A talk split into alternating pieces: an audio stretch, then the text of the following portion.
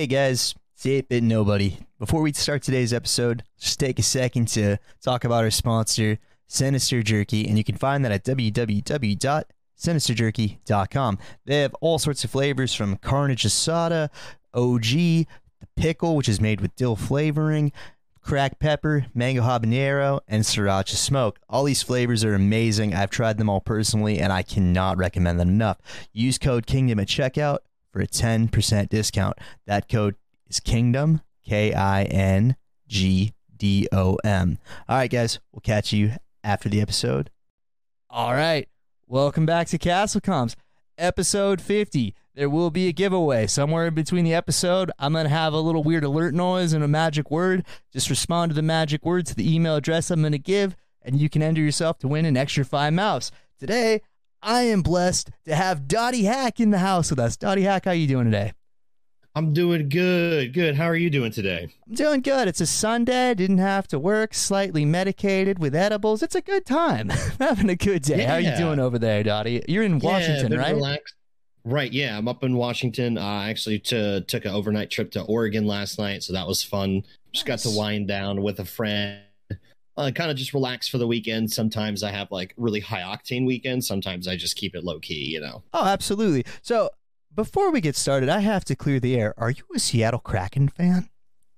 I am. And the beauty of it is is that I grew up on the East Coast and I've been watching the Washington Capitals since I was like 5 years old. So you're an Ovi and technically I Oshie fan. I'm a I'm a big Capitals fan, but I can't lie. When I heard that the Kraken were coming to Seattle, I was all over it and I bought it. And it's it's been a lot of fun getting to be a part of a new team. And Right. you know, the Kraken and the Capitals don't play each other very often, so I kind of get to root for both, and it's like the best of both worlds. Exactly. So as a Kraken fan with the inaugural season under your belt, who was your Kraken MVP? And then who was your favorite player just because? I I would have to say the Kraken MVP before he had a season-ending ACL injury was probably Brandon Tanev. Um, guy was just always, you know, he's just one of those guys that always skated up and down the ice, hustled, was always putting points on the board. Turbo, killed, yeah. like always turbo, yes, always giving you 110. percent Um, so and the like I'd best have say he- mugshot in that Oh, sweater. yeah, dude. Got the with crazy the eyes. hair and all that. Yeah, it's so good. It's so funny. So Oh. I would definitely have had to have him as my season MVP up until his injury. And then my favorite player uh, who came over from the Islanders is Jordan Eberle, whose jersey I bought uh, at like my first game when I went to the went to see the Kraken. I like Jordan Eberle. See, I'm being in Santa Cruz. San Jose is just down the way, so I grew up a Sharks fan. They came around in the 90s when I was a young kid, so I love them. I loved that you guys got Donskoi. I, I grew up liking Donskoi because he got our first Stanley Cup game win in overtime against the Pens with that Mhm. beautiful wrap around the goal shot from the from the dot. It was great. And then you guys got Jordan. You got not Jordan. You got True. I forget his first name because he wasn't on my team for very long. I just know his last name is Oh, True, yeah, and I was yeah, very yeah. sad.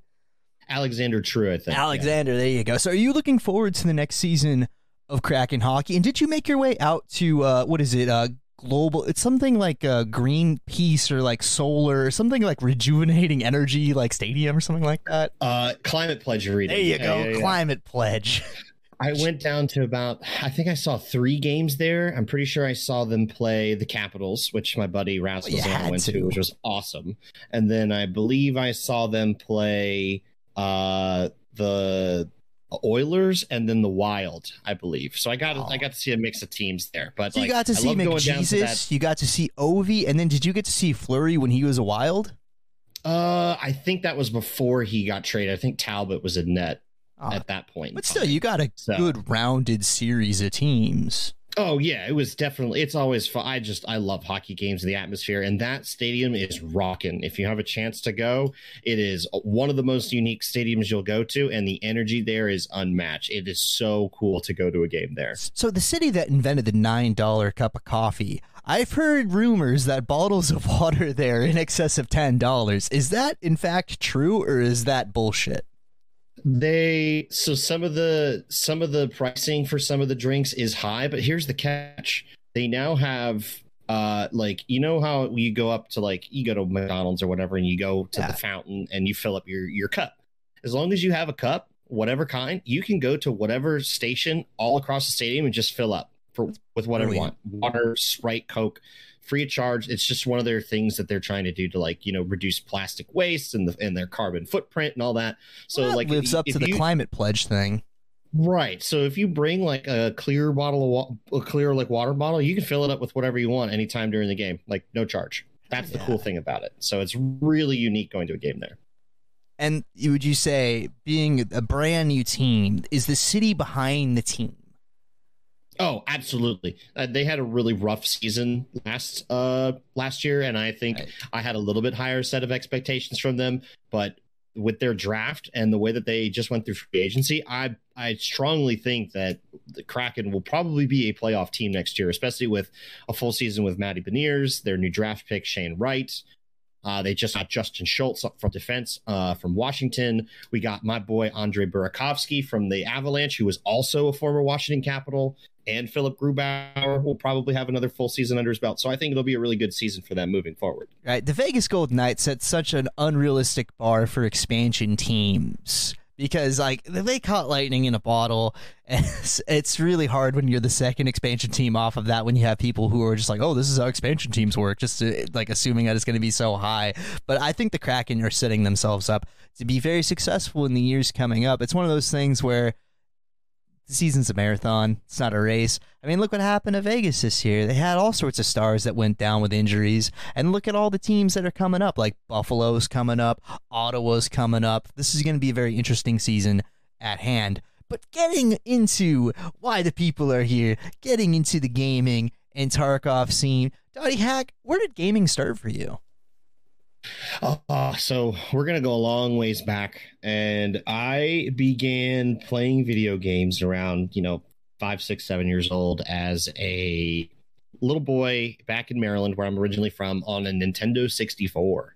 So we were playing Mario Kart, we were playing Smash Brothers, we were playing GoldenEye, arguably one of the coolest systems to ever like have Oh. hit the gaming industry, and it was so much fun. So me and all the neighborhood guys would get together like on Friday nights, and we'd all go to town on the Nintendo. Uh, and then when the Xbox came around, like we started playing Halo. So you know we're pushing 96 97 when i really started and then Right. um, you know, we went to the Xbox, and then when I got my hands on my first gaming PC in like 2002, 2003, like I never looked back after that.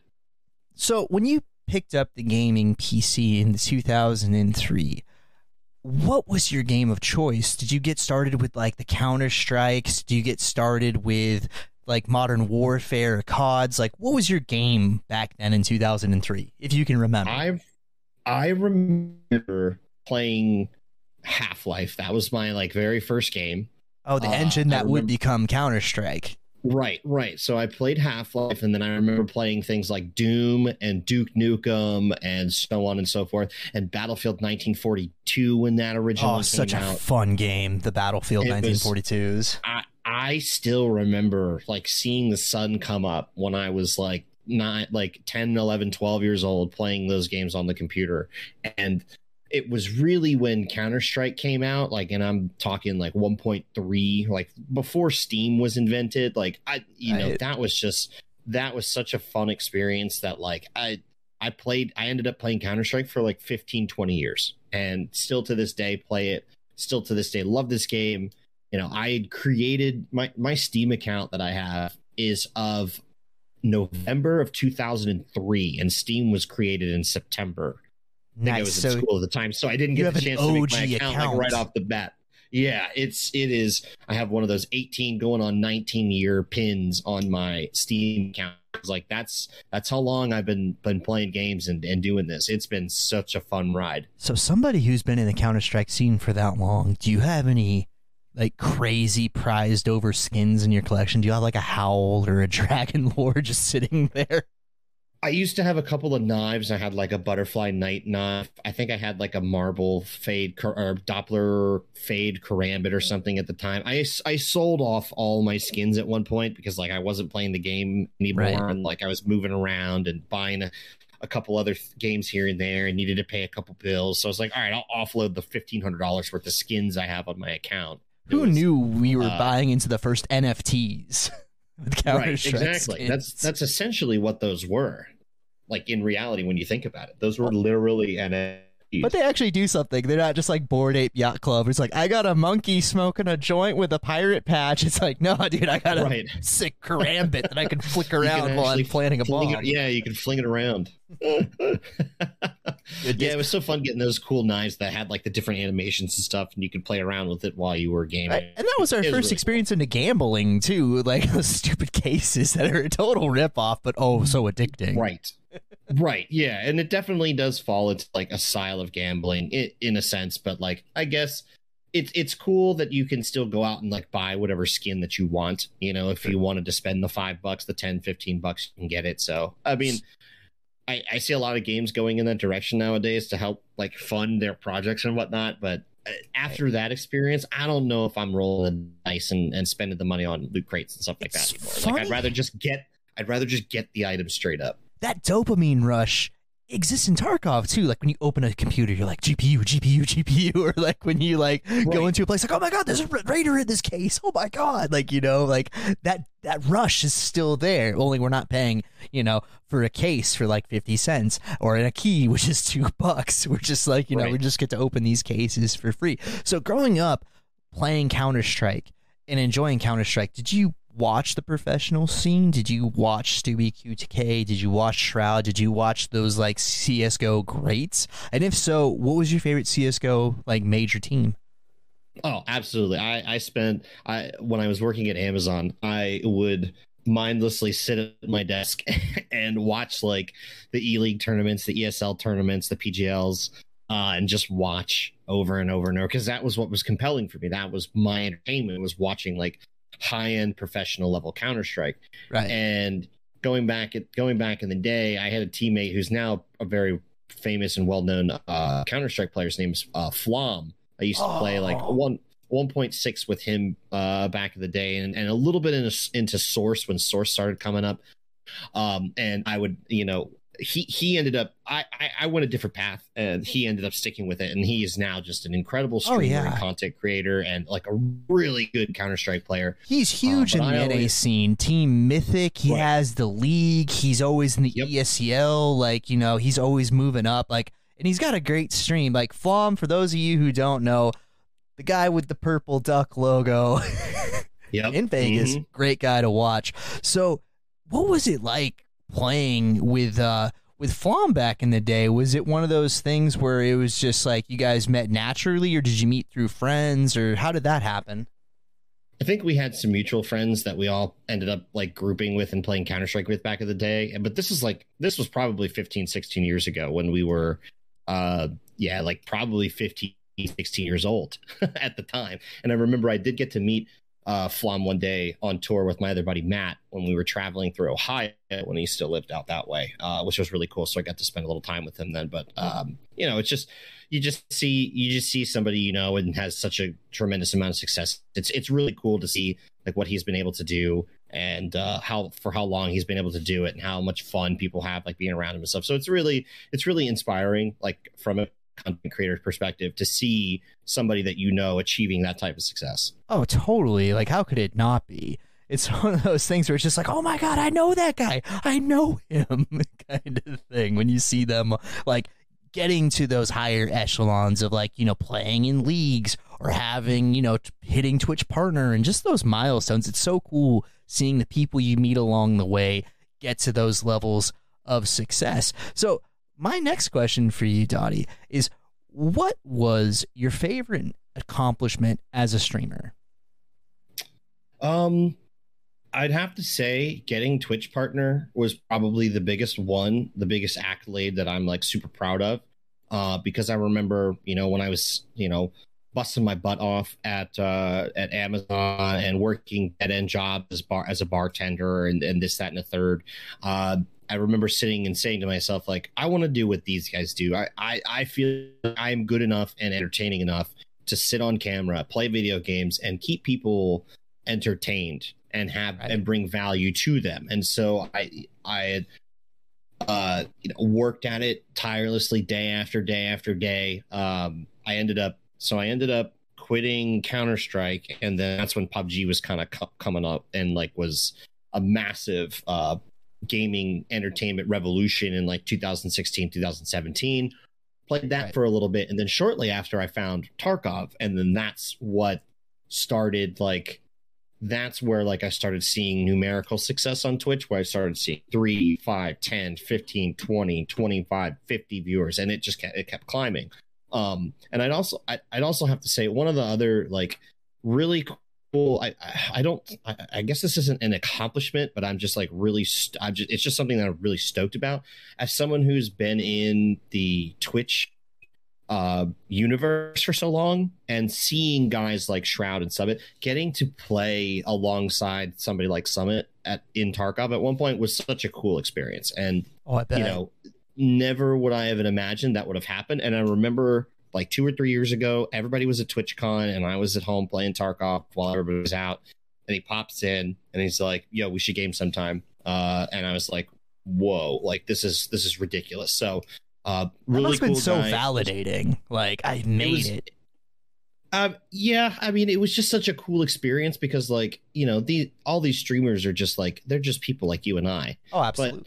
To to to to run into somebody that you've watched for such a long period of time and like and found value in his content and so on and so forth to play alongside somebody like that is really really um it is it is very validating, like you said. So um because I it shows a a lot of fun mutual respect for the craft. It's like you know you could be an architect and look up to other architects, and if one of them comes up like, "Hey, you want to design a building together?" It's like, "Oh my god!" Like how could you not geek out? It's like the same Right. concept, but in the gaming sphere.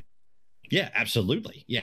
So stuff like that always is really cool. And I've made so many I've made so many awesome friends uh up, down, left, right on Twitch that like, you know, these are the people that I look to every day and be like, hey, how you doing? Like I I'm excited to see them online. I'm excited to see these people pop into chat, talk to them, get to know them. Like that's what it's all about. So Right. I really appreciate those types of things, and especially when people reach out to others in the community and like network and interact and socialize. I think that's awesome.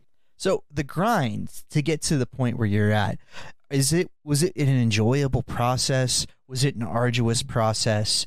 And then what advice would you give to somebody who's in the midst of that grind, who might be struggling? Uh, um, I, I, I'd, I'd say it was, it was chock full of anxiety because you're just trying to like, the, you know where the mark is, you know where that line in the sand is in order to hit, to hit that like accomplishment. Like if you Right. are pushing for partner, um, and you get sucked into this mindset, get sucked into this analytical mindset about like, where am I at? How much more do I have to push? What do I got to do? And then you look back at your like your your numbers from your streams and you like cross reference it and compare it and then you know you just keep pushing a little bit harder um i guess the biggest thing i would suggest for a lot of people out there is just enjoy the process like don't worry about the numbers the numbers will come and sometimes you don't even get to control the numbers that you see like the amount of people that show up every day you have no idea how many people are going to show up right. so just just make sure you put make an effort to just remember why you're doing it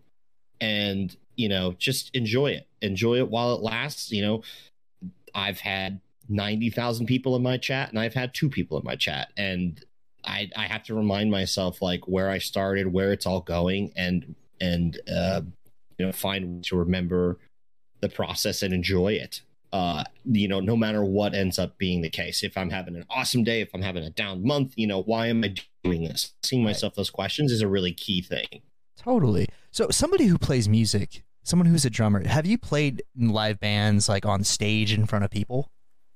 oh absolutely yeah i've played I played a sh- I played a show in Sioux Falls, South Dakota, in front of two people, one of which was the bartender, and I've played, you know, in front of two thousand people i- out on a stage at Warped Tour, like same thing, you know, with with uh, streaming and whatnot. Like I've enjoyed the process. I've gotten to tour the country. I've gotten to play alongside some really cool bands. Um, I have many friends that are still in the music industry. Uh, I I myself play drums on stream if I'm not feeling like Tarkov or anything that day. Right. Um, so like yeah, like I I'd say music was probably the coolest experience that I've ever had in life because I literally got to go everywhere you could have imagined, especially here in the U.S. Like there are.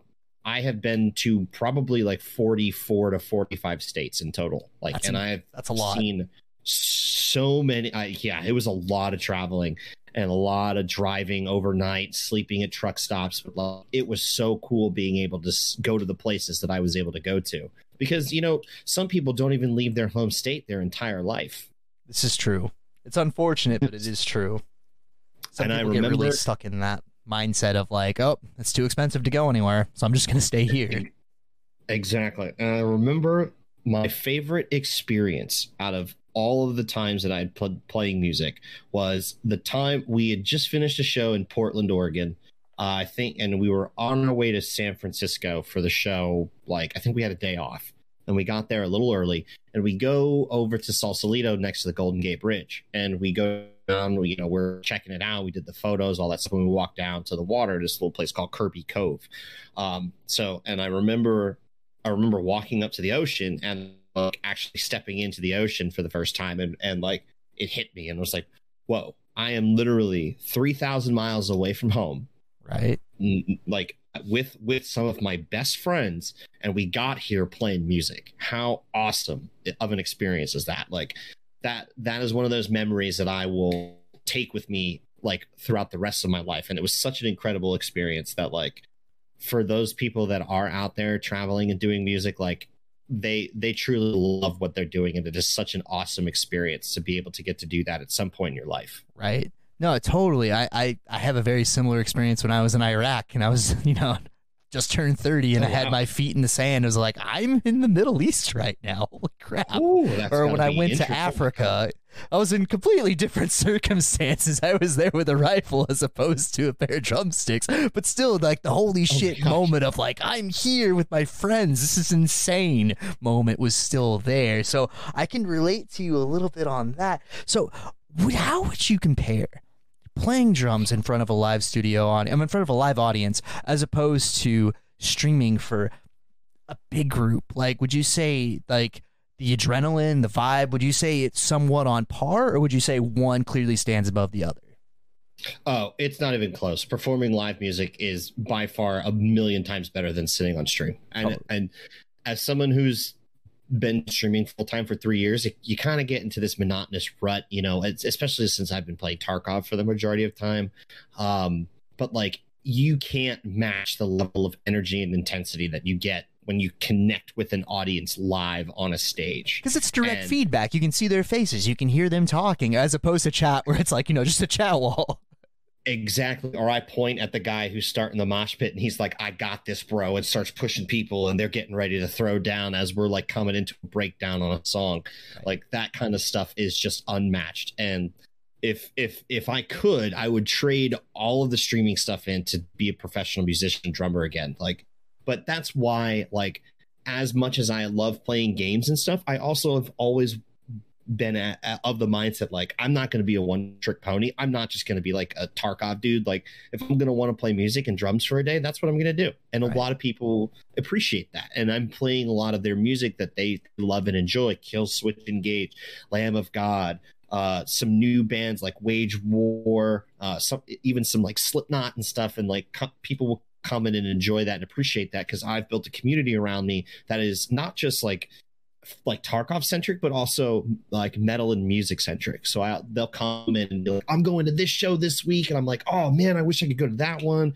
And then I'll tell them about a show that I'm going to or something like that. So that, like having that extra layer of, re- of uh, relation and connectivity with an audience is awesome, but it does not compare to The standing live in front of a bunch of people playing live sweating your sweating your balls off and then coming off the stage and somebody being like dude that was awesome. I am so glad i'm i see that your music means so much to me. Like that type of stuff just it, it's so wholesome and it's so energetic that i don't think like doing stuff live on stream comes even close to that. Totally. So, from somebody who plays not only Tarkov but also plays music on stream, do you watch other music streamers? Like, do you watch certain guitarists or certain vocalists or anybody else in the music scene on Twitch? Yeah, uh, there's a couple other guys I see drumming around every once in a while. There's a guy Seth Drum. Uh, there's another guitar player by the name of Chainbrain. Uh, who's a really cool guitarist, and actually one of my really good friends, Ryan, who is the guitarist from Motionless in White, uh, does a lot of guitar stuff and plays Tarkov on stream. So we'll hang out together, and I'll get to play with him every once in a while when he's not, touring and stuff. So like it's it's really cool to see a lot of these musicians tapping into this online space because I do think that this type of uh, medium is going to be widely consumed, you know, in the next five, ten years, if not now. Oh, like, absolutely. I mean, look, look during during the pandemic and whatnot, a lot of these bands were doing live performances over the internet because Right. they couldn't they couldn't get the audiences to them, so they had to bring they had to bring the audiences all to them in an electronic like streaming form, which was really cool. So seeing these musicians adapt is really really awesome to see and uh, yeah i try to check out as many of them as i can when i get some free time You actually just touched on my next question. So with the pandemic, you you already touched on that people were you know coming together in different places and having like you know live events on Twitch. Now I was going to ask, do you have any events where you have other musicians where you'll play like a set via Twitch where you're all in different locations and you're just streaming? Um, I've been trying to collaborate with other people and doing that kind of stuff, uh, but I haven't gotten to do anything like that yet. Uh, I would like to get to try some of that stuff at some point in the future, and I'm actually looking to start trying to write like some sort of like drum album or whatever by myself as well. Uh, because like I, I want to get back into that kind of stuff, even if it's it's even if it's not like super serious and like touring the world type of thing, but like for me, I think it would be really rewarding and fulfilling to like write music again and just release it and then see what happens. Like I'm not not even charging for it. Like if someone wants to donate, whatever, that like more power to them if they want to. But like I just wanted to release music as like my form of content to other people, uh, and just kind of see where that goes and see where it leads.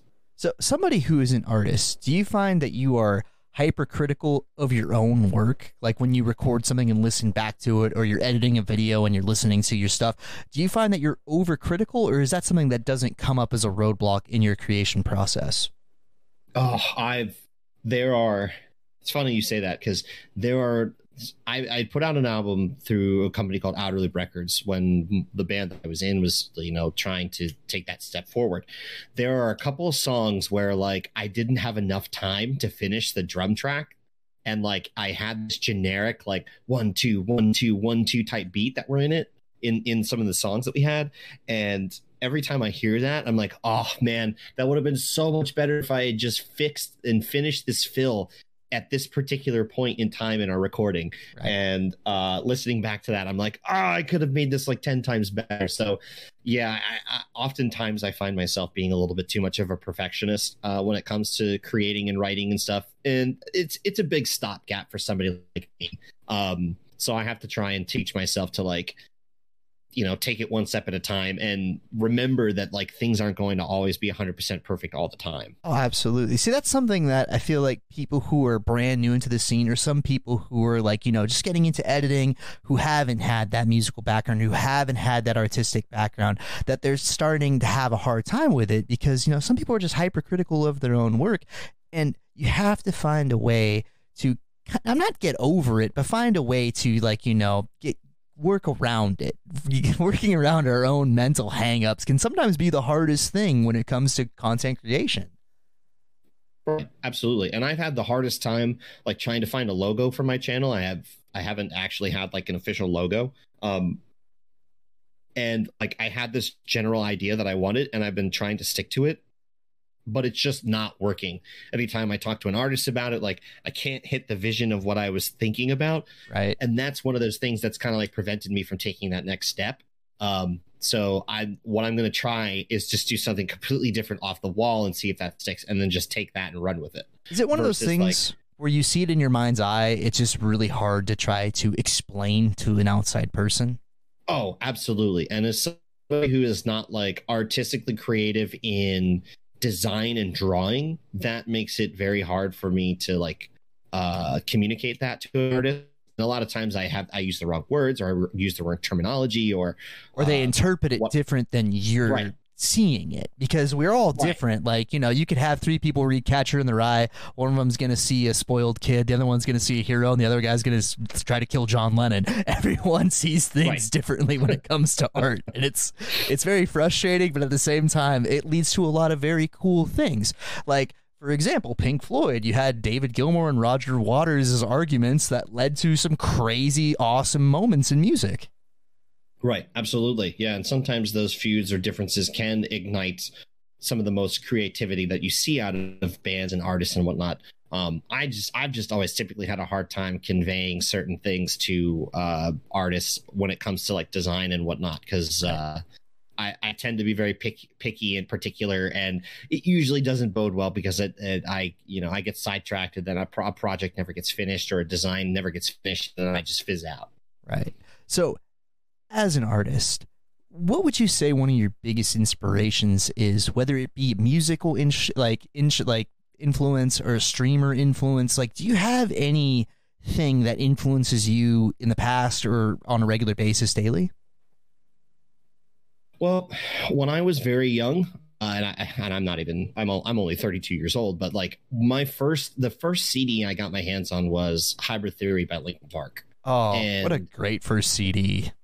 And like I I remember every word, I know every song. I it's it's like it's like imprinted into my brain now at this point in my life and um discovering like music like that at a very young age was often the gateway for me to try and find uh, a way to express myself artistically and musically um, because I tend to have a very emotional connection to music. So if a song doesn't make me feel, if it doesn't get me like jumping up and down and pumping my pumping my fist and you know uh, trying to throw a mosh pit type that type of thing, sometimes I don't always connect with it if I if I don't have that like feel behind it. So if it doesn't elicit a reaction.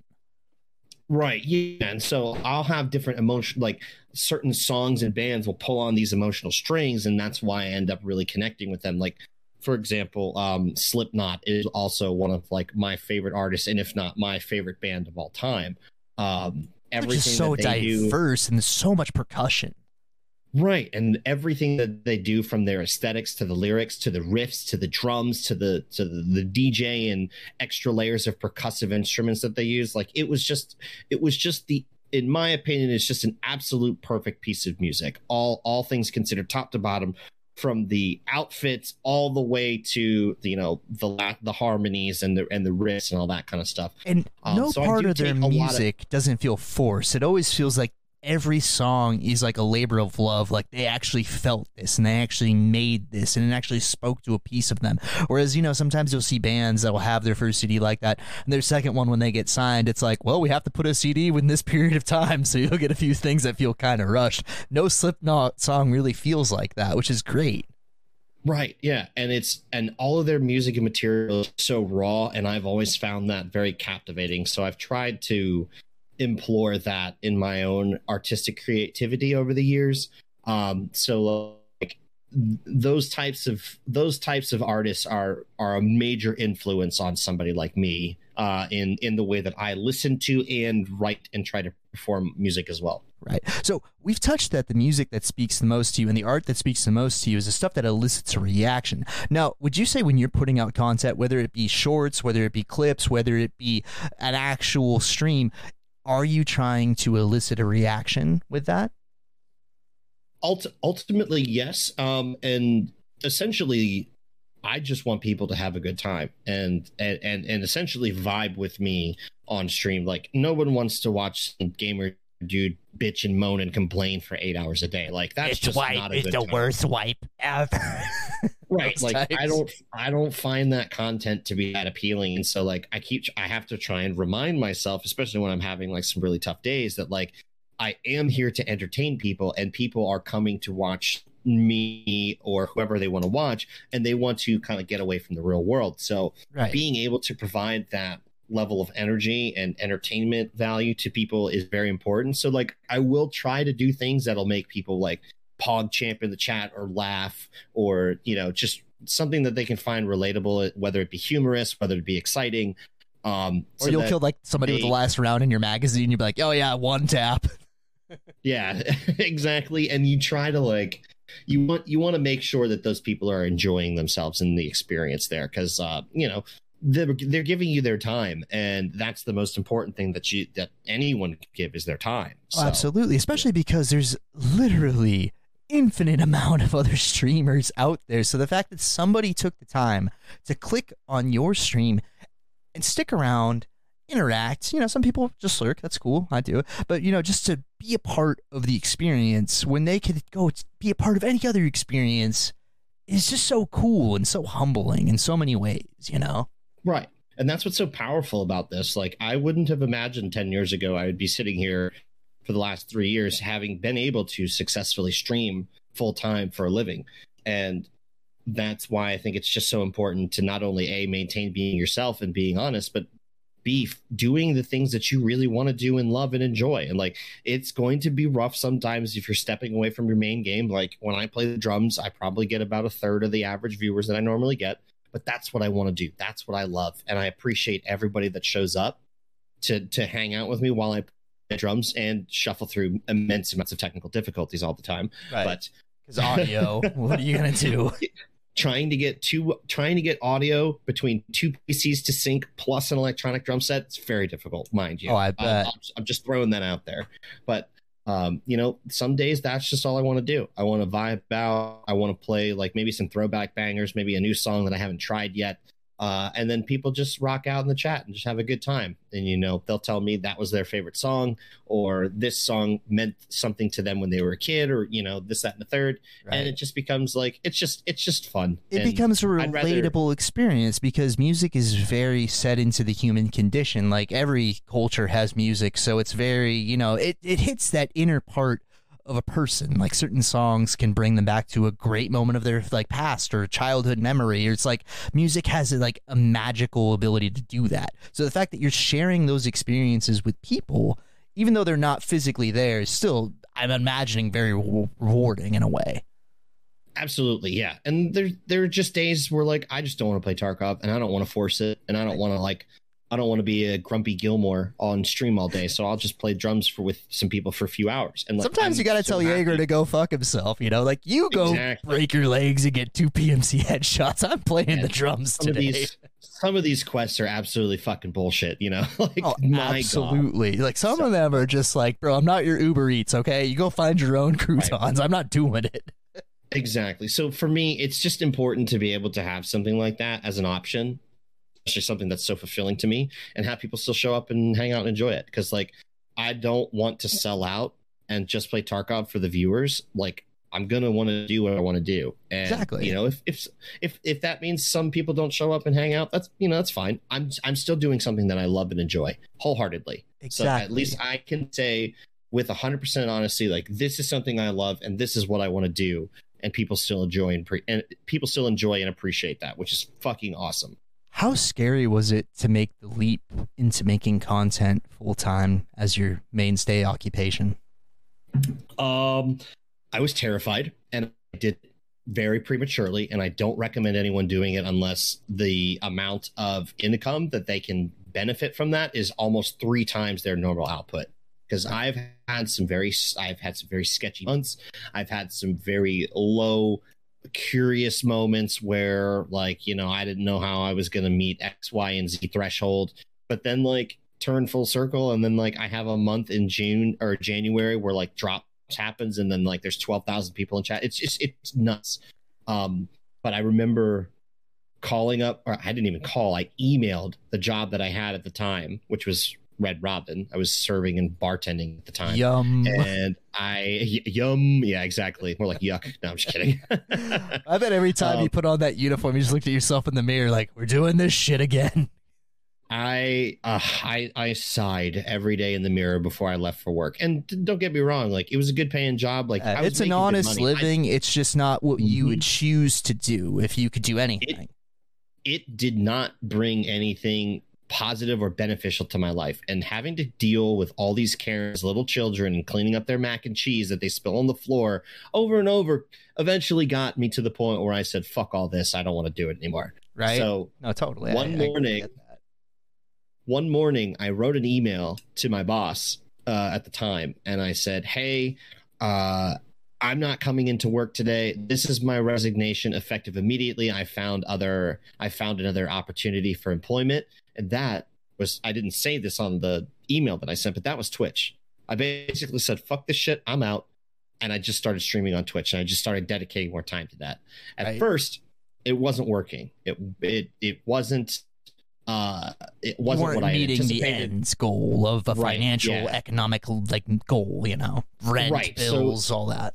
in that in that in that instance it was a mistake. What i did was a mistake and i shouldn't have done it but like i couldn't bear i couldn't bear going into work anymore being miserable and having to just deal with everyone else's bullshit and stupidity. So i just stopped. And then comes twitchcon 2019 so i quit i quit my job like june june 2019 then twitchcon comes around september october. That's when i ran into Summit, and then that's when I started gaming with him, and boom, viewership went up, way up. And then drops was that winter, I believe, that winter or that spring or whatever it was, January 2020, and then it just it was just all hands on deck, like full throttle streams all day, all day, every day for like the next year and a half. Right? right. And it was it was just an unbelievable, insane ride and experience. And then after that, it started kind of slowing down again. And uh, things kind of settled and went back into place. Um, so, um, yeah, like I, I remember making that decision and I was not ready to do it. I just, I knew in my soul that I couldn't continue going into a job right. that like served no purpose and was just wasting my time. So, for your own mental health, you took a leap of faith, so to speak. Exactly. Yep. A hundred percent it's one of those things where it must have been incredibly scary to do, especially as an adult with bills and obligations to just, you know, take a steady income and say, you know what, I'm going to try it on my own. I'm going to try to become pretty much an independent contractor. And if it doesn't work, at least I know I tried. Right and here I am, you know, three years later, still still making it work. I can't say it's without its difficulties. You know, it's it's been an up and down ride. It's been a very wild experience. Right. But you know, I'm way better off now doing this than ever than I ever was working for any company that I have ever worked for in my entire life. Well, every occupation really has those highs and lows, especially when you're an independent contractor. Like, let's say you own a restaurant, you know, huge failure rate, a pandemic, right. like all sorts of crazy curveballs. Let's say you're a construction guy and it's like constantly raining, like sometimes you see in Tarkov, and nobody wants to get their house painted, or you know, there's always exactly. those curveballs.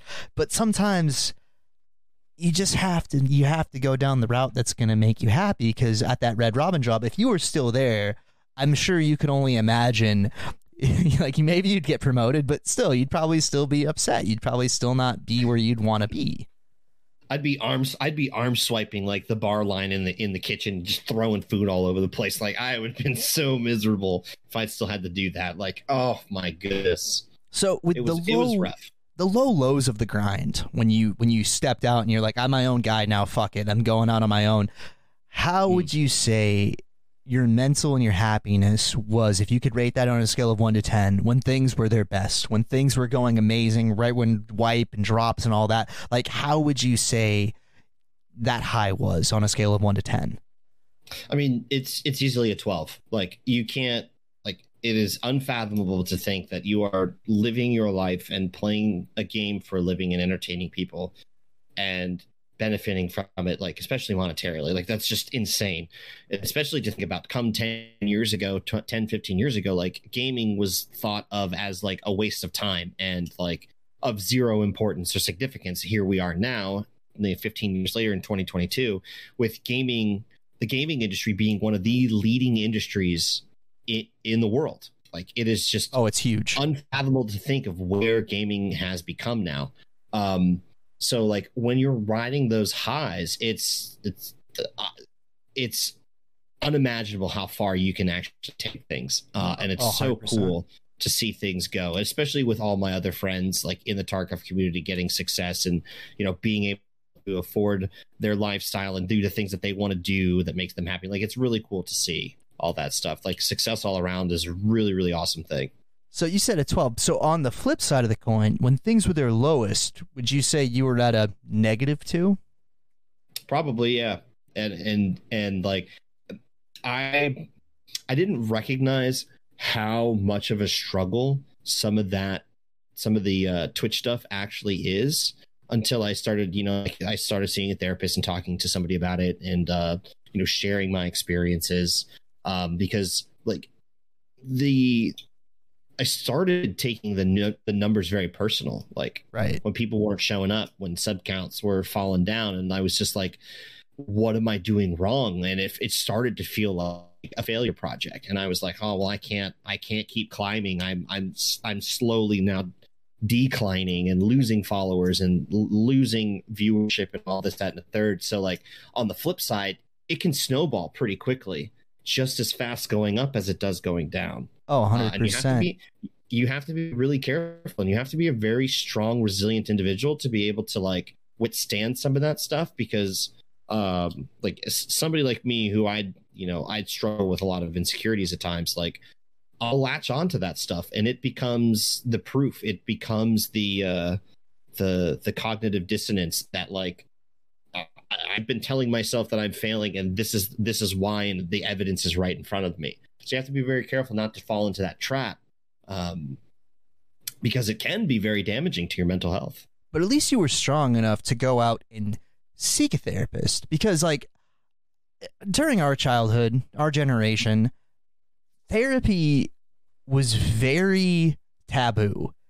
There was a lot of things growing up, things that were taboo that are not considered taboo nowadays like it's it's weird to look back on the things that we grew up with. Like I remember growing up when the word gay was like you know, used in a negative connotation. And when somebody was going to therapy, it'd be like, oh, that guy's like seeing a shrink. Like, you know, there's the weirdest things. So to overcome those weird childhood like walls that were put up for us growing up, for you to look past that and to actually seek somebody who's like a non-biased party to like be a sound wall for the things that you're going through and the things that you're experiencing. Because like what say you went to like a family member who didn't like believe streaming was viable. They could have totally been like yeah you should quit you know? They could have totally have led you down a completely different path. So kudos for you for finding and like you know reaching out making yourself vulnerable to a third party that's completely unbiased. Because i know a lot of people in our generation wouldn't have done that just because of the connotations that we grew up with.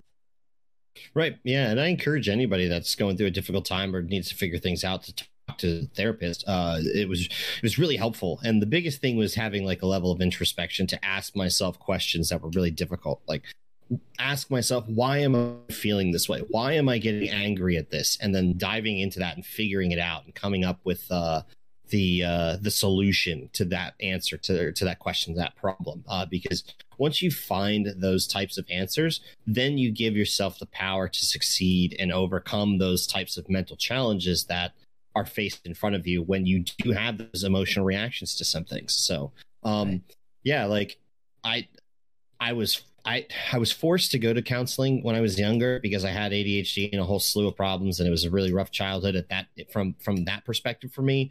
Um, and I didn't really appreciate it at the time, but then I was you know with the help of a friend, I went to therapy uh, in the midst of like this Twitch this Twitch deal.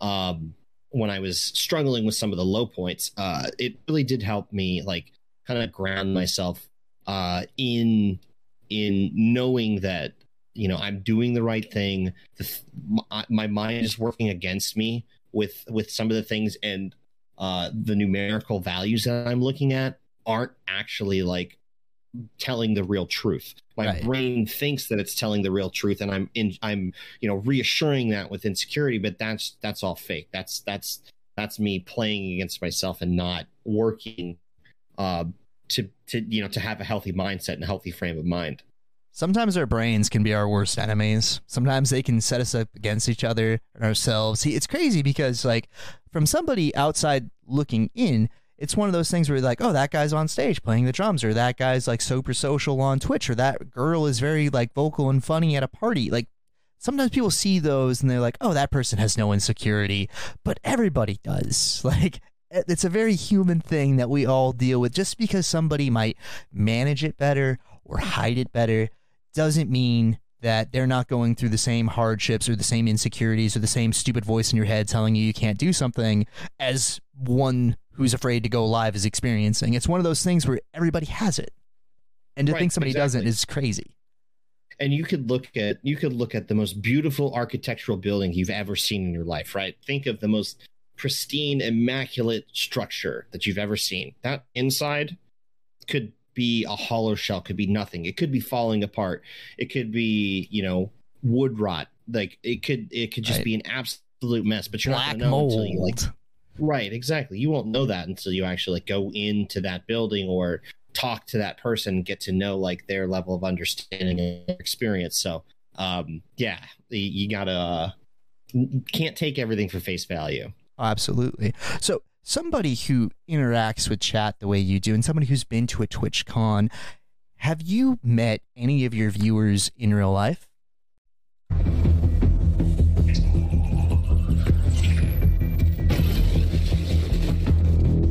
Hello, Commander. The code word is Nox. N O X. Send this to pod.castlecomms at gmail.com and hopefully you win. Now back to the episode. Oh, absolutely. I've met many of people that watch my channel. I've met people that I also stream alongside that I've never met in person before. Like, it's just it's a really cool experience getting to put the names to faces or getting put getting to put faces to the names of people that you see day in and day out. Oh, I bet. I bet that's probably one of those things like, you're that guy, you're my moderator. What's up? Like one of those things right, where it's exactly. just like it's like when people find out like in a way, a streamer think of them as like, you know, superhero. They're like Batman, like they know they're Batman, but nobody else knows they're Batman. And then, and then when you get to pull that back, you're like, "Oh, you're Batman. I'm Batman. What the fuck?" Right.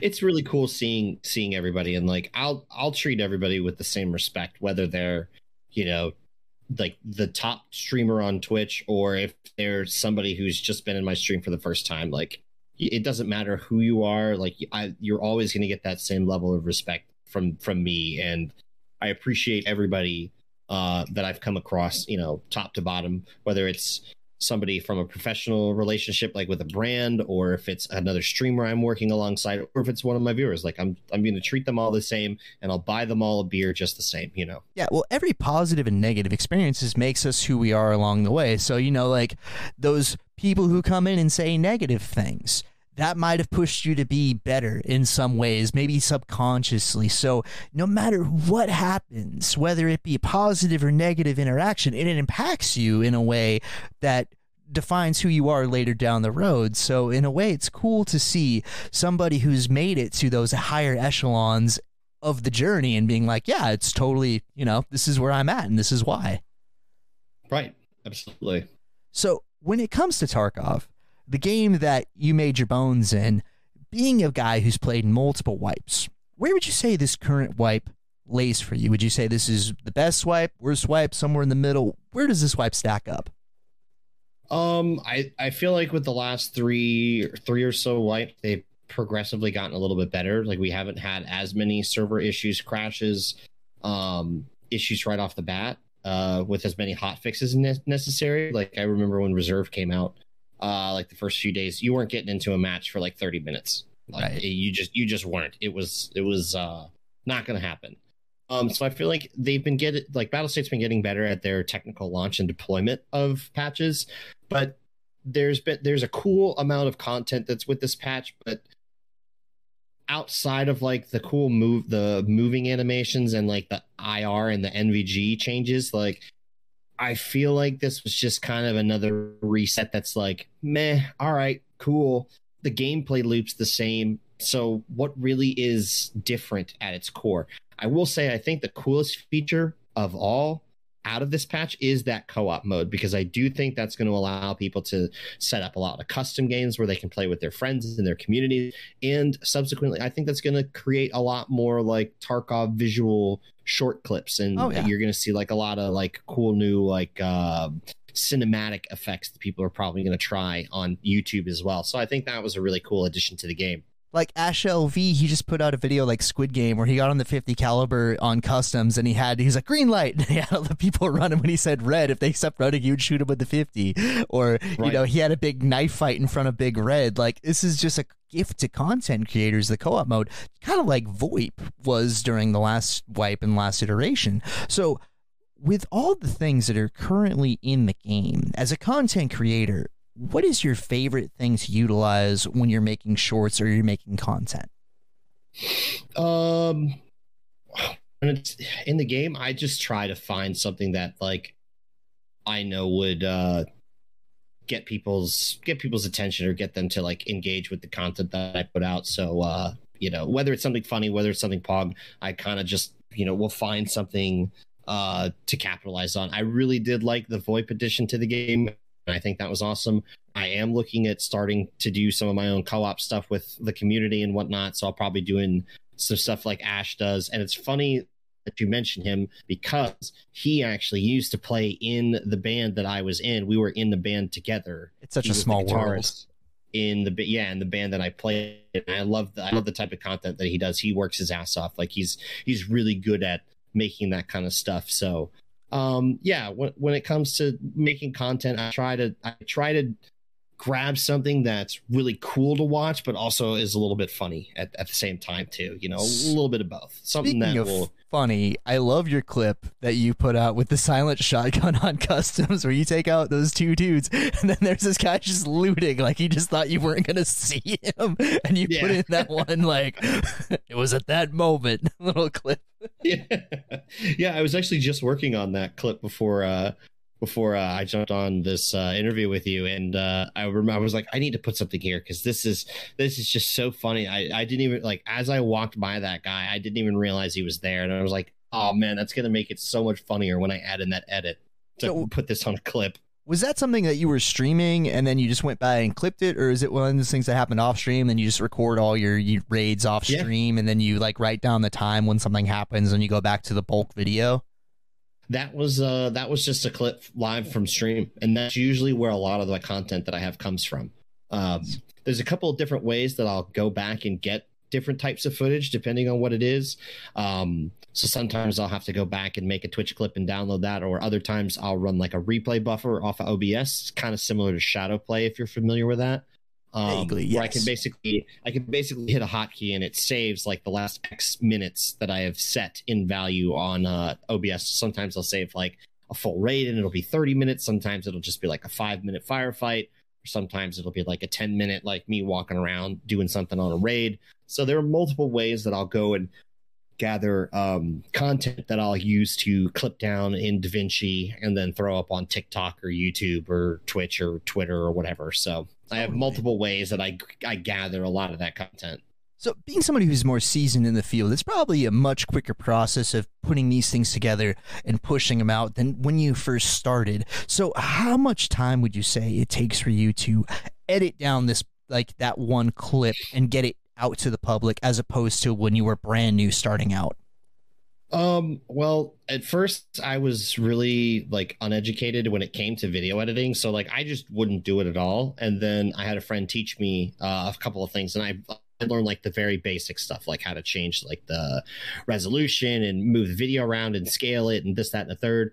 Um, so like if I'm taking like that clip, for example, that shotgun clip, that probably took me about 20 to 30 minutes to edit down, clip, zo- do the zooms, get the other additional um get the other additional audio that I needed, things like that, and line it up all properly. Um, and then, you know, it would take another 10, 15 minutes to post it up on TikTok or YouTube Shorts or whatever, tag it, uh, all that kind of stuff. So, like, and if I'm doing like a full YouTube video, if that YouTube video is like 10, 15 minutes long, it's probably going to take me two, two hours or so to clip it down. Same thing, make a thumbnail for it, uh, edit that in Photoshop, then tag it, uh, try to upload it and get it out. Like, it, it's time consuming. So, right. uh give or take if i'm streaming from 2 to 10 p.m i'll probably up from i'll be on my computer from 10 to about 2 a.m getting all the footage downloading it clipping it snipping it sizing it tagging it posting it so it's it, it's it is very time consuming because i do all that stuff myself. I don't have like an editor or anybody.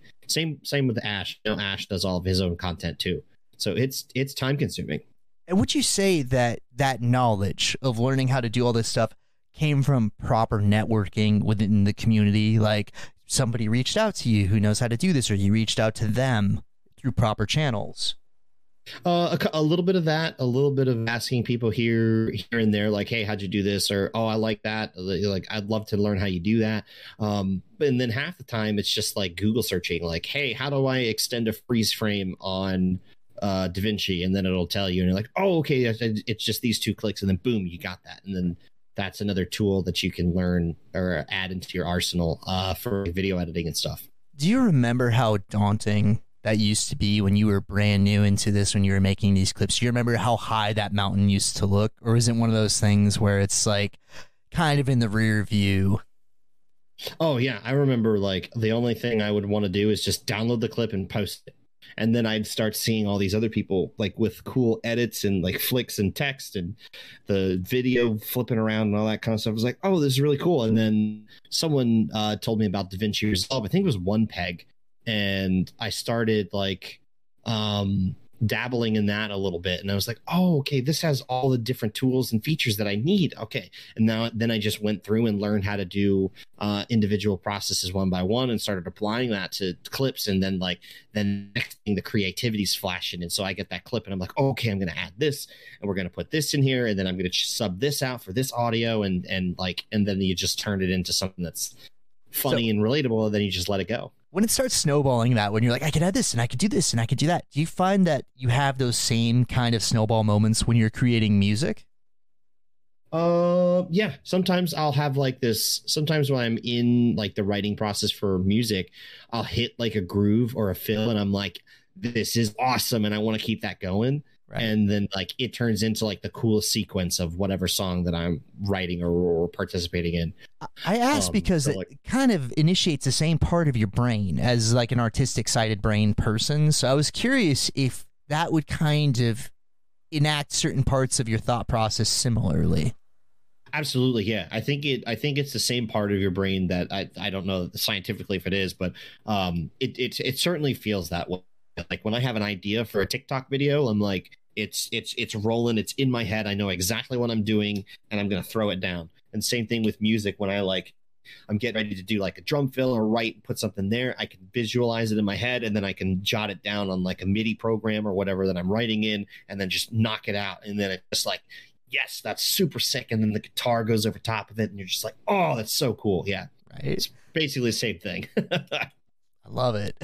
Just love hearing people nerd out about their craft. It's the fucking best. So, changing gears a little bit, if you could hang out for one day with any scav boss on Tarkov, who would it be? And on the other side of the coin, if you could throw any scav boss off a bridge, who would it be? Oh, right now I have I have a serious bitch fit with Tagilla. I hate that guy so much right now. Did he hit you Anytime with a sledge I... one too many times? Oh, I have been getting bodied this wipe by hit, and like every time I see him, I don't have a chance to shoot him before he's closed the gap. So like mm. he'll be on like one side of a hallway, and then I he like I like I run into him, and next thing you know, he's like pushing me into a closet and like shoving his sledgehammer down my throat, and I'm like, fuck, I can't, I can't, oh, no, I can't manage to get him in like the right scenario. So he's definitely the guy I would throw off a bridge. If there was a scav boss that I would definitely sit down and throw down with, um, uh, it'd probably have to be his brother Killa. I'd probably take Killa to a metal concert, grab a couple beers, and throw down. You know. Nice, nice. I, I like has, how you went both sides of that. Hard. Like your brother sucks, right. Killa, but you're cool. Yeah, Killa hasn't bullied me that hard this wipe. The, the, the wipe before though, I had six times where I went face to face with Killa and I couldn't I couldn't drop him and he would just like triple tap me in the chest with oh, uh, that RPK. Yeah, it's like he just wouldn't miss, and I was just like, oh well. So yeah, I'd definitely take Killa to a metal concert and buy him a beer. Although I would, I do think hanging out with Shturman would be kind of cool. He like chilling out in the woods. Oh, he's got the drip. Know? I don't know if he'd want to go to a metal show though. He probably wouldn't want to get any beer right. on his like you know his jacket. Right. Yeah, he definitely likes Garth Brooks, and uh, imagine you know, taking him to a GWAR show. There's blood everywhere. I hope they add a quest in Tarkov to get his parka jacket because that thing is cool. It is pretty sick. That's, that's one of the most unique pieces of clothing I think in the game, and I know people would love that. So, so on the other side of the coin, if you could hang out with any trader, who would it be? And if you could murder one of the traders horribly, why would it be Jaeger? Oh, uh, yeah, I yeah. Everyone, I don't think everyone's murdering Jaeger for sure. I've sure. only had 100%. one person say mechanic over Jaeger. Really, I feel like mechanic would be like the sophisticated intellectual type that likes Sean Connery and um. He's really in his uh, own head. He's all spacey and philosophical. I'd imagine he would just drink scotch and like talk about random stuff. Right. He definitely likes Tom Clancy Tom Clancy books for sure. That's for sure.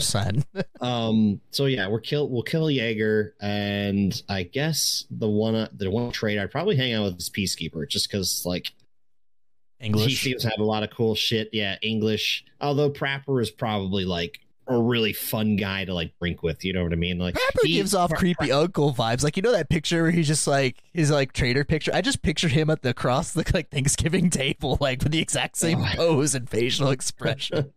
He's definitely the guy you want to go uh, have as your drinking buddy, though. He definitely has some Oh, stories yeah. to tell. I That's can sure. only imagine. Yeah. So, is there any particular task this wipe that's giving you grief compared to other wipes, or is it one of those ones where it's just a consistent like, oh, I hate this task every time you see it? Um, well, I've always hated Silent Caliber and Setup. Those are the two tasks I hate the most because I never liked shotguns in this game.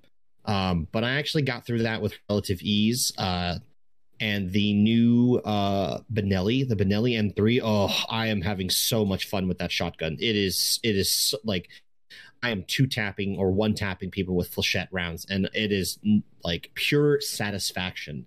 Would you say that Benelli has converted you to a shotgun fan?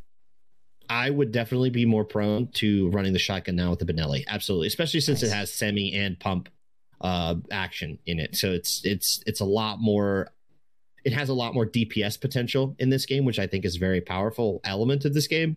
Um so I, I, I it has some very strong uses because I hate getting killed by shotguns because it's like shot shot and you just fall over and you're like I got hit in the leg like what that's stupid because you can't I mean like you can't counter leg meta like it's it works because it works. Like, um, It's the great equalizer. exactly. It, it keeps those chads in check. No matter how can your- armored you are, nobody likes Yeah. getting shot in the kneecap or the dick. right? So like, and then like one peg always whips out the KS twenty three and will just like make Chad's knees buckle on reserve and whatnot. So you have to know, you have to like slow your roll if you're around a shotgun because they they can do some serious damage, Rys-T or slick or not. Like they'll still Oh. mess you up. Those scavs with shotguns, they're on one. They're cracked and this year. I have I have more trouble with AI than players this wipe. Like straight up. I think like 60 70 60 to 70% of all my deaths are from like random AI or the bosses. Like it's it's just absolutely wild. I was gonna say your first 100 raids this year, you, you had an 85 percentage survival rate. I, I was actually gonna ask, like, out of those 15 deaths, would you say the majority of those were AI? Yeah, I think about half of those were dying to like Reshala or Tagilla or yeah, so, or like a random cracked out SKS scav on woods, which are terrifying. So that's usually where those AI deaths come from. And typically, like the survival rate's great and all. I do play in like usually like a group of two or three, uh, which I which helps everyone's survival rate increase if you're playing with multiple people.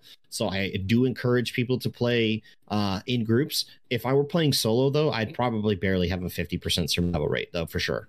Absolutely. So, with all the streamer items that have been introduced into the game, what is your favorite one? Ooh, my favorite It's a hard streamer question. item. There's so many now. not gonna lie, I really like John B's like gla- the visor glasses. Those are so. Oh, those are awesome. they Th- give off such every- hero vibes. I love it. Yes. Anytime I see that, I'm like, I'm gonna cosplay as Daft Punk and run around uh, customs and just go crazy. You know, just do something nuts. Didn't he put out a This is probably the song coolest. like about Lightkeeper recently? I think so. Yeah, I think I saw Battlestate retweeted that or something. So that is so awesome. So, hell yeah. With the current iteration of the game, is there anything that you would like to see added, subtracted, modified? Like, what is your take on the current state of affairs? Um, this Tark like Tarkov has been the same game for the past two two or three years now, and it hasn't changed. There really have not been a whole lot of different mechanics that have been added. Yeah, there was the heavy bleed and the light bleed, which is cool, uh, but there really aren't a lot of new like mainstay mechanics that have changed. Um, and the the the progression cycle feels the same and I always get discouraged towards the latter parts of uh, Tarkov wipes because we just go back into the same meta that we did the wipe before M62, uh, 762 BP, mutants, whatever, yada yada yada. It's all the same Right. until until Battle State changes that economy and, and changes like mainly the trader and the availability of ammo that's uh that can be just straight up bought from the trader. I think we're going to be in the same situation every wipe where people fizzle out after three months the pvp is just not worth it so on and so forth. I would really like to see battlestate changed Tarkov to a point where like most of those high end AP rounds are hard to get. Most of those high level armors, those five and six armors are hard to get. Like you're primarily getting those off of bosses if you kill them or something like that, you know? Right. Um So a more because, scarcity of those items. Like right now, they, Right. they they did modify the flea market, so you can't buy or sell certain of items like that. So that there has been something towards that, but you, you would like to see that be more aggressive. I'd like to yes, I'd like to see that extended because I think that was a great change. I think it's great that players can't just buy 995 and M61 and and just go to town. Like I think that diluted the game in an insane amount. And what what makes Tarkov the best experience of most shooters is its diversity is the fact that you don't know like what you're running into each Right. raid you don't know if this guy's going to have the armor piercing rounds that are going to you know take down your Gzhel armor or or what you know or the scav with the the ap 20 or the buckshot you know taking out your leg so once tarkov always gets to a point late in the light where like people are established in metas and like that's all you're seeing right that's when i think the tarkov experience goes down Now, there's so the many hand- guns. There's like maybe hundreds of guns in the game, and to see it just whittle down to like you know five at the very end game, yeah, that does kind of dilute the experience. You're right. Right. So I do think that with the um, anticipation of Arena coming soon, a lot of those players that are PvP oriented are probably going to move over to that, uh, which is awesome. So that Um, brings me to my next question. Somebody who grew up as a CSGO person, how would you like to see Arena be like a CSGO meets Tarkov? Be like, hey, you guys are the team that has to go here and fix this terminal, kind of like defusing the bomb. And like, you know, there's certain weapons that you could pick, like they give you an allotment, just like, you know, in CSGO before the round, you have X amount of dollars where you can spend money and just have the MO be like something universal across the board so people can't like, you know, buy PP or buy something crazy. Like, would you be a fan of seeing that arena mode be like a CSGO meets Tarkov? Yeah, I think that would be really cool. Kind of like a search and destroy too from Call of Duty. Uh, I have no idea how they plan on doing that though, because you know people's kits are going to be so diverse in Arena. I I had the slightest idea of how they're going to attempt to even the playing field with that. They would have to Um, limit it to be like, oh, you can have if you want an AK variant, you can have this AK variant. Like they'd have to limit it to some way, kind of like CS:GO. Hey, you have like the buy wheel. They'd probably have to do something similar to that. But my question Right. on hypotheticals would be for somebody who's getting new to the game who wants to practice PvP. How would you feel if instead of playing other players, if somebody could choose to go AI and then battle a team of a boss and guards, or all bosses with their team of their friends? Uh, like in regular Escape from Tarkov, like the Oh no, like in like the, the arena regular mode. Like, you know, you choose arena, you Oh. could choose to go PvP or you could choose to go AI, and the AI will either be all the scav like, you know, five scav bosses or one scav boss and four guards. You know, you, you ramp up the difficulty, you get to pick your difficulty for the AI. It'd be like off raid, like on offline, like raid, like co op mm-hmm. mode, but in arena with challenging scavs and scav bosses or rogue bosses. I do think that would be a good idea for a lot of players, especially the players that aren't like so kin to uh to PvPing or PvEing against bosses. Like it'll definitely increase those players' skills and bring them and translate into the actual Escape from Tarkov game, making them more effective and more lethal, which I think would be a cool idea. It would be it'd be fun to see something like that in uh in Tarkov because man, some of those boss fights are really, really hard, and there's just like sometimes there's just no winning. There's just no win in some They're of those fights. challenging, but when you when you defeat them, it's it's a high. It's a great feeling. And I know so many people who are new who don't even attempt it because like, oh, I can't take him. I was like, what do you mean you can't take him? You got to shut. You could try. Right. Exactly. Yeah. There's So- always a there's always a scenario you could you know sneak around them or you know get get them while they're off guard or moving or something like that. So it's not impossible. It's just it's just how to get them to move around and play into the situation that makes you most effective. You touched on late game how certain weapons become the meta, and that's what everybody runs. The same can be said with the melee weapons. So, would you be a fan of an idea where melee weapons become more of a mainstay for extracts? Be like, you know how the Red Rebel you can extract on reserve? How about the crowbar? You can open up a door on factory, or the shovel you could dig under a fence and make a backpackless like extract. Would you be a fan of seeing more melee weapons utilized to that extent? So you don't just see taigas and red rebels. Yeah, I think that's a cool idea, especially on maps like Interchange and whatnot, where like extract camping is so prevalent. Like you need to give players other ways and resources and abilities to like get out of some of these maps. Um, and that that'd probably be a cool way to do it, like creating new extracts with different melee weapons that you need in order to like find them effective. Um, to to successfully extract from some of those maps. That'd be kind of cool. Um, and the animations, like, how cool would that be? Like, oh, he's digging. I hear him digging. And it just shows your person, like, you know, shoveling for 30 seconds. I mean, come on. If my guy takes 30 seconds to hide blue powder in a factory room, why why not dig? You know, why not make it a little bit something oh, like that? But every time I have those place quests, I am sweating buckets when my head's down. It is oh, it's so nerve wracking. That's when running with two or three becomes a godsend. Like, please watch that door. Yeah, exactly. You have to have them cover you while you're like literally incapacitated for two minutes. yeah, it's like, dude, I'm face down, ass up, trying to place this thing. Please help me, God. Yeah.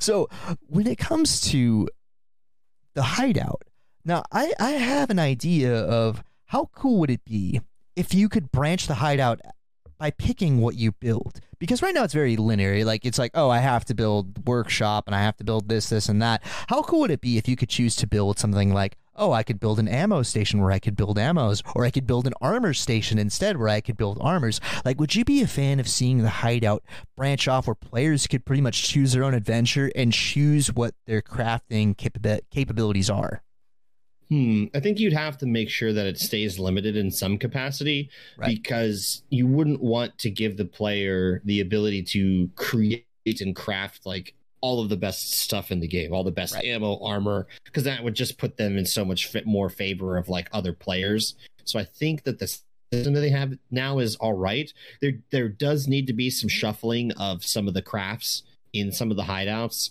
Like I'm here we are, what two or three weeks in the wipe, and I still haven't found my last graphics card for uh for uh, mechanic. Uh, mechanic. Yeah, so I'm like hard stuck on that, and I'm trying to do other tasks to get the XP that I need. But like, there's like I think you have to have intelligence level three in order to create craft a graphics card and like, like graph, graphics cards aren't really that valuable either because the bitcoin price is so low so like you can't even offset the bitcoin price with fuel so like I don't think it's that much of a uh, a hardship if you move that craft to like Lavatory two or three or something. But like Intel three and locking it behind so much other stuff makes it very expensive to get to. So like for me, somebody who values a lot of rubles early on in the wipe, like I don't upgrade my hideout unless I absolutely have to. But there's no way I'm going to sink four million rubles into getting Intel three. Like there's just that's just not just not worth it. Mechanics I'll just find a, greedy dude. Eventually. You just brought him a whole box of graphics cards out of the Tarkov director's office. It's like, how many more of these fucking things do you need, mechanic? yeah, now he wants more. He's definitely farming and mining Bitcoin back there, whatever oh. he's doing. Something. I don't. I don't want to know what he's doing back there. So, when it comes to the airdrops, what, would you be a fan of? when an item drops, you know how you see like the one parachute. Would you be a fan of seeing four parachutes and one of those parachutes actually being the airdrop and the other three being the three rogue bosses? Hmm. Oh wait, like like you see four parachutes come down. Deployment? Exactly. You see four parachutes come down, and you can't tell which one's the airdrop and which one's a rogue boss. So you, you just gotta, you know, run up to them hoping you find what you're looking for. But you know, you could be running into Knight, or you could be running into big interesting. I think I I like the idea of not knowing whether the rogue bosses are going to be there. Like me and my buddy uh, Ultimate ran into the goons on the shoreline at the weather station. We forged like Big Pipe and Knight charged us and we killed both of them. But then when we tried to lap around to get a flank, Birdeye shot us both both in the back. Well, he shot me in the back, killed me. I didn't even see him. And my other buddy was like, "All right, screw this. I I'm just gonna go. Like I can't." I can't see man. this guy. I'm not going to beat him. He is very hard to kill. Um, So he he ended up walking away from that one. But I kind of like not knowing if they're going to be on the map or not, and kind of finding out as a surprise. So, would you be a fan? Because they, they're big on radio equipment. Would you be a fan of in a raid? There's a super rare item that when you pick it up, if you extract with it, it's like a huge barter item, but it tells the goon squad your exact location because of the radio thing. Have it be like a radio transmitter or something like that. Would you be a Mhm. fan of a high pressure item where you have to extract, but you have all you have the three goon squads right on your ass once you pick it up? Huh. I'd be interested to see how Battle State like codes and develops that because that would make raids more dynamic, which I'm all for. All like the airdrops, good idea. Stash is good idea. What that does is it puts more loot around the map and more points of interest for players to kind of roam. Um, so I do think that makes raids more dynamic, which I think would be a pretty neat little addition. As long as they turn the those the rogue bosses down, because man, they are they are cracked out of their mind. So could you imagine if they were chasing you down in a Oh. There'd be so many people who would pick up that item be like, nope, and they just put it right back in the case Yeah. they got it. Like, I'm not touching oh this. absolutely not doing that. absolutely yeah i could see that being like something that like bites you in the ass later on for sure. A hundred percent. So, with the current iteration of the game, what is your favorite map to play? um lately for the past few wipes i've always just been a big customs fan. I've always late late game in tarkov i've always just kind of gravitated towards customs and just played it because it was the easiest for me to move through. I know player rotations i know player spawns very well. So it was just a fluid map to play all around like if you wanted pvp i really miss when labs is bumping and it's not just level 70 sweaties and, and cheaters like i miss the majority of Tarkov players actually playing that map because it is so much fun to play. Right? Um, and I wish I wish Tarkov would figure it out so like we can get back to playing that map and just kind of having fun with it rather than like you know it only being for a select few people um that like decide to run it all the time. Um, but outside of that, like customs is my obvious favorite, but interchange for the longest time has always been like my uh what's the what's the word I'm looking for? My guilty pleasure.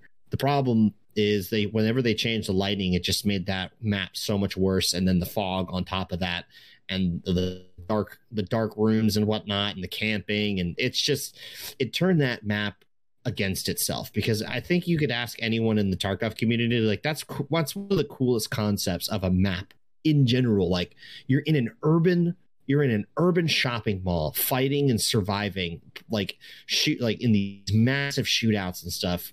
And like it is just a, it's such a unique experience but the way that it changed kind of made made it like less than ideal so to speak. Because I, I remember before reserve before labs you pvp'd on interchange. You had five boys rolling thick hanging around kiba and just getting into a fight around there well, like, there's that the was loot potential is so huge on that map. You can find everything from a LEDX all the way to a flash. Like it's all there. Everything you could ever Yeah. want is there, and it just sucks that we're currently experiencing, you know, people who exit camp, people who cheat. Like, of course, like just like labs, like the places that have the highest, like, you know, returns, you're going to see that kind of stuff going down. That's why I think something like a dig extract or something like another form of extract where you could be like, hey, I'm along this wall. I could do it anywhere along this wall. You can't exit. You can't, you can't camp this whole fucking wall. So I'm gonna get out here. You know, like something to get around Right. that I think would be a cool addition to the game. Yeah, or even like here here's one off the here's one off my head. You have a flare gun that you have to and you go to the roof and you shoot the flare for a helicopter extract. Like something like that would be, you know, kind of cool. That would be Um, pretty. That'd be Hollywood esque too. That'd be pretty sick. That would be very cool, yeah. I think that's just the map that's plagued with the most issues and like everyone scavs on that map because everything that you need for your tasks is on that map. So like it's a recipe for disaster. And especially like earlier on in the wipe, you got player scavs getting into your raids in five minutes, not even. So like the scavs are beating you to the loot in a lot of those tech stores, like getting your G phones, getting your Oh, yeah. graphics cards, and beating you there because like there's just so many people trying to flood that map early on in a wipe because that has literally everything that you need for your progression. A hundred percent. No, you're you're right on that one totally. So like you know, a few tweaks here or there could definitely change the way that it's currently played. Early wipe, early stage wipe, and just you know in general with exit camping, like it's cool that Battle State is a small company because you know AAA studios when they put out a game, they usually don't go back and do things with it. It's like you know you see games like that, we're like, oh yeah, we're done with that, we're on to the next project. But Battle State, Tarkov is their baby currently, so they it's nice to see the game progress. It's nice to see things change. I know no, not everybody's a big fan of the changes, such as like you know the ergonomics and the movement. Like you can't have four car batteries in your bag anymore. But it game makes Right. the game more balanced and it makes it more realistic. Yeah, do you have to probably go to that map again? Yes, but does it make it more realistic? Of course. Sure. Yeah. Anything that any a lot of things that embed and aid the immersive experience is is better. At the end of the day, it is still a game, so you have to kind of ride that fine line between realism and like what's fun. Oh, absolutely. Um, so I I would just I really want them to just wrap the bow on this thing because it's been such a long five six years playing it, and when I started playing Tarkov, there weren't any medical animations, there were no reloading animations. You literally just drag dragged a stack of sixty bullets into a mag and it was full automatically. Uh, you didn't have surgical kits, so like if you blacked your leg, your your your ass is running out of that raid like Right. like immediately and there were no scav bosses so like it was it was a much more hollow game back then so like where it's now is great but i think as someone who's been playing this game for as long as i have i really think it's time for them to like finish this and wrap it up so that way like you know we can enjoy the experience for what it is and then they get to the, the next project they want to do because like i don't think this game's ever going open world like I, I think they abandoned that idea a long time ago because that was the that was the original idea was Right. that this game was going to be open world like DayZ where you would find all the traders on map and on location so i don't know if they're still going to end up executing on that idea because it seems like it's too tall of a task to complete but right. if so, we'd have an amazing experience that's unrivaled. But uh, with how long things have been taking from a development standpoint, I don't know if we're ever going to get to that point. And course corrections are very common. Just like look at Cycle Frontier. Cycle Frontier was slated to be a battle royale game, and then they decided to course correct and make it a looter shooter from the Tarkov esque, like you know, vein. So these gaming companies, you know, sometimes they have to make redirections to put out said product. So I mean, from somebody who's seen it from square, almost square one to where it's right now, like the amount of progression must be kind of like crazy to like think about. Like you were saying, like you couldn't even do this. Like reloads are instantaneous. Like the little things like that must be kind of jarring when you think about it. Yeah, it's a testament to Battle State and how far that they've come um, with designing and developing this game and making it into the experience that they want. Um, so I'm just I'm just hoping it's it gets finished up sometime here soon, and and you know the the final product is what we were all hoping for. Totally. So, with VoIP being a new addition from Last Wipe into the game, would you be a fan of a VoIP based mission? Be like, hey, you have to put on a nice guy press pass and put on the press armor and equip a microphone, and you have to VoIP with like three PMCs or like four scavs or something. Would you be a fan of a mission like that or an extract like that? Be like, hey, I'm part of the press, and just walk up to a random like press shed? I think that would be kind of fun to see done as like a daily something or or, or you know uh something like that. Because it is I, I the the co-op extracts were useless before wipe. Like they never ever were a thing uh, but obviously had wipe in the pipeline so that they knew that that was going to happen and i actually just put up a raid video on uh, youtube where i had i trusted a player scav as i was bid fighting like three groups of pmcs so I have I trust this player scav, uh, and we're voiping back and forth to each other, and we go and clean up that the fight that we were in. We grab the loot and we're on our way out, and then more player scavs start shooting at us, and like I I remember voiping to these these other player scavs, and the guy I was with like started scav voice. He's like, "Yeah, we're scavs, man. We're just trying to get out of here. There was a big fight downstairs. This, that, and the third. And the, the, these other player scavs had shot at us, so we were kind of like, "Ah, we don't really trust you." So we baited them into the underground, uh, thinking that we were scavs. So then we we ended up like murdering them and betraying because they were shooting at us. And then we like hauled ass to the extract because like something like that would have never happened if it weren't for VoIP and that being possible. Yeah, so, it's added such uh, a layer to the game. Yeah, so I would it would be cool to see other tasks and objectives that like focus on something like that. I could see that being very fun and useful uh down the line. And as a content creator, VoIP just gives you a blank check to do so much in game. Absolutely. Oh man, I've had so many funny like one-liner experiences from people that are just like that just make you like your sides hurt after you're done laughing hearing like some of the stuff that people say. It's really funny. Oh, I bet. So, somebody who has come up in the community and known so many people, you probably have a Rolodex of countless amount of content creators. Is there any content creator out there that you have not yet had an opportunity to work yet with in a raid or make content or do like a charity event or anything like that that you would like to moving forward?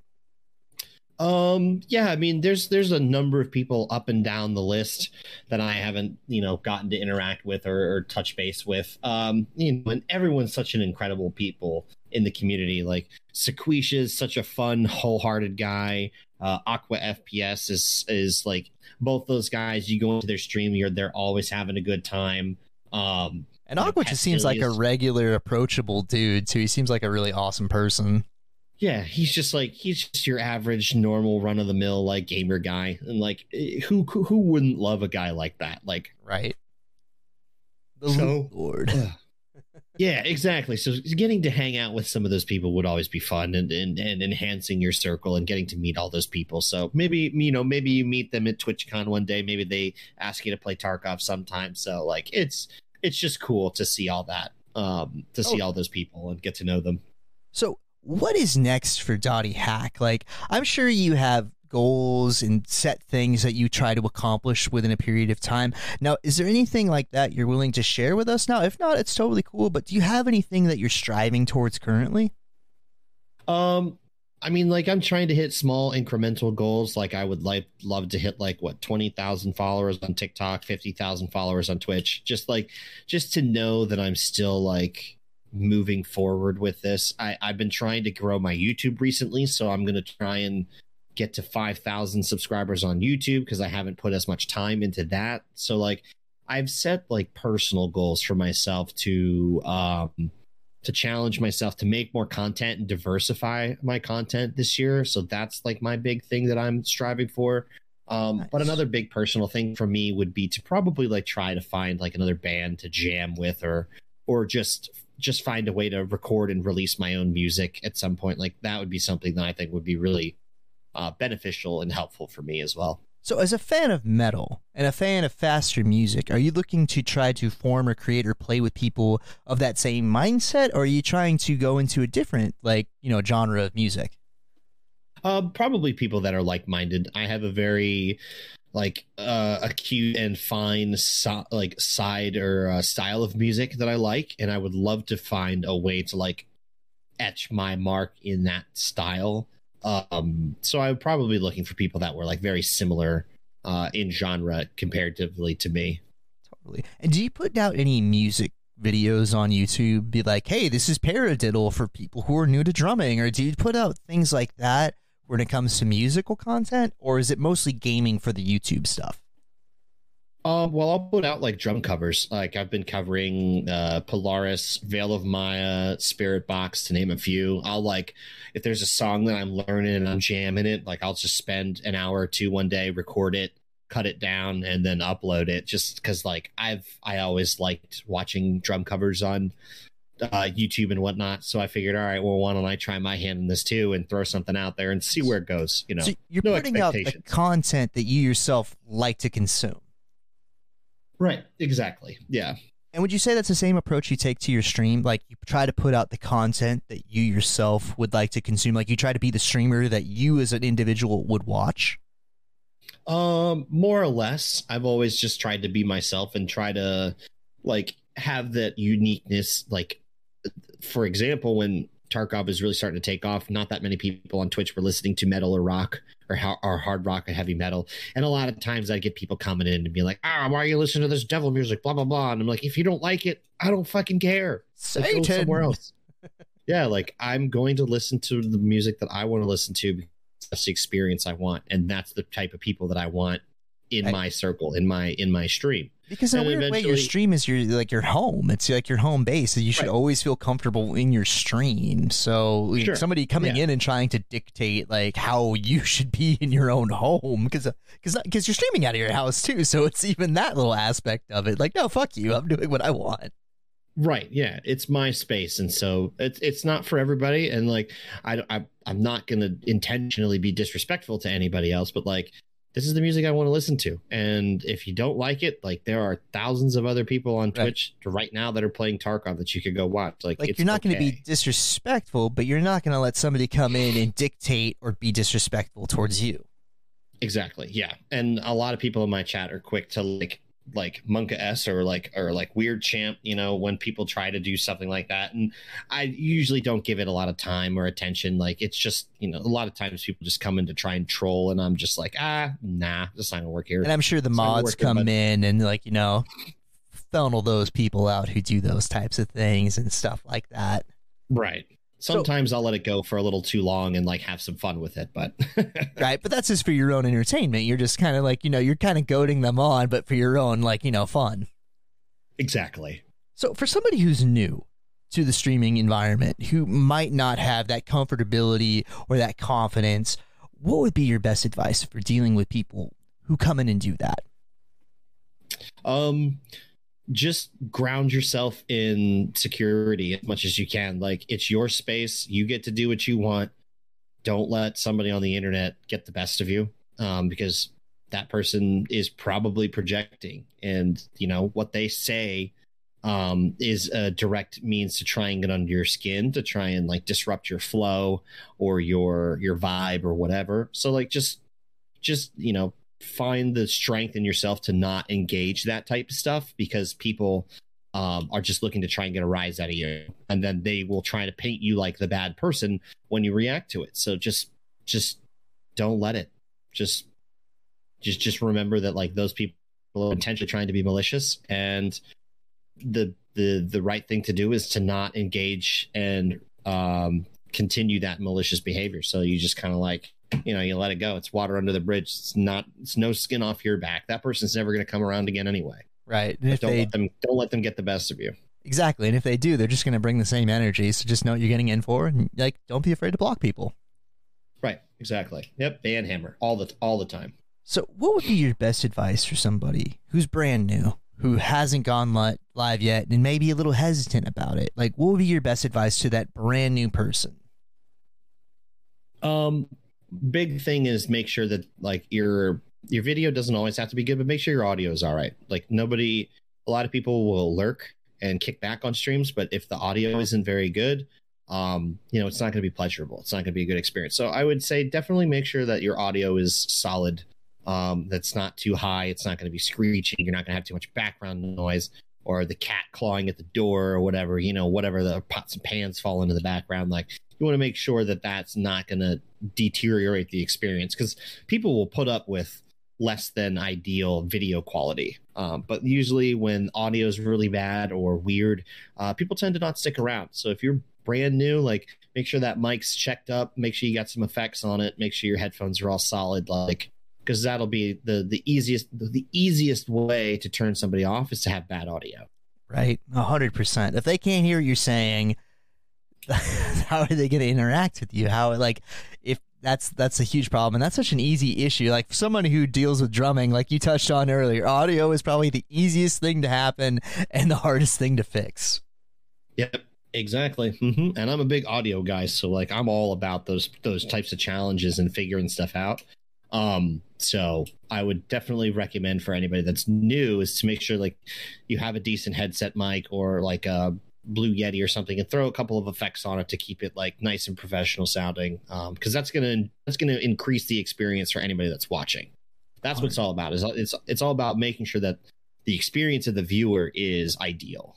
Totally. So here at Castle Comms, we try to keep it between an hour and an hour and a half. We've gone right through that time because it's our 50th episode. Fuck it. Why not? So we're getting close to yeah. our time constraints. So, DottyHack, now is your time to say whatever you'd like to say, whether you want to thank somebody, whether you want to give a shout out to mods, a sponsor, plug a charity event, or any kind of tournament coming up. Now's your time to say whatever DottyHack has on his mind. The floor is yours. Cool. Awesome. Um, but yeah, I just want to thank uh, you, 8-Bit, for inviting me on here. Uh, first and foremost, it's been a lot of fun talking to you. I always, I always enjoy talking to folks about gaming, Twitch, Tarkov, whatever. Um, I'd also like to thank everybody that you know watches my stream on a regular basis, or anybody who might stop by from listening to this podcast. You know, everyone is, you know, always welcome to my chat. I'd love to talk to you guys about Tarkov, about hockey, about music, about you know movies or whatever. You know, like I have a very laid back type of personality, so you can always come and chat and you know hit me up uh, with whatever you got. I'd always love to talk shop with you guys about anything. Um, for those of you guys that are listening, I am trying to uh, up my Twitch, TikTok, and YouTube uh, following. So it should just be DottyHack all across the board on YouTube, t- twi- uh, TikTok, and Twitch. Uh, so if you guys want to drop me a follow or subscription on any of those, like I would greatly appreciate it. I'm trying to hit a couple of personal goals by the end of the year. Um, as far as sponsors go, I have been partnered with a company called Blackcraft Cult, who have been an awesome company to work with. Uh, I've been endorsing their brand for like 10 years. I recently just got partnered with them on Twitch. Uh, Bobby and Jim are an incredible duo of people. That is a great company. If you guys haven't checked them out, you should check out some of their merch over at blackcraftcult.com. Uh, other than that, uh, I appreciate you guys taking the time to listen to this episode today, and I hope to see you guys chat sometime. I would love to talk to y'all. All the episode, I mean, all of the links for Dotty will be in the episode description. Just scroll down on your Spotify or Apple Podcasts or whatever you're using to listen to click the link, give the man a follow. I would like to take this time to personally thank you, DottyHack, for taking your time out of your weekend to coming on here and talking to a complete stranger about video games. I know that's a hard sell for some people, so thank you for taking that leap of faith. And everybody in there, I'm plugging a little noise alert and a code word somewhere in the middle of the episode, and that code word will also be followed by an email address. Hit that email address with the code word I'll pick a random person. We're giving away an XTRFY mouse and some other Tarkov goodies for the 50th episode. Other than that, I'm the 8 bit nobody. This was episode 50. We've had DottyHack on the show. Go outside and touch some grass, people. And with that, have yourself a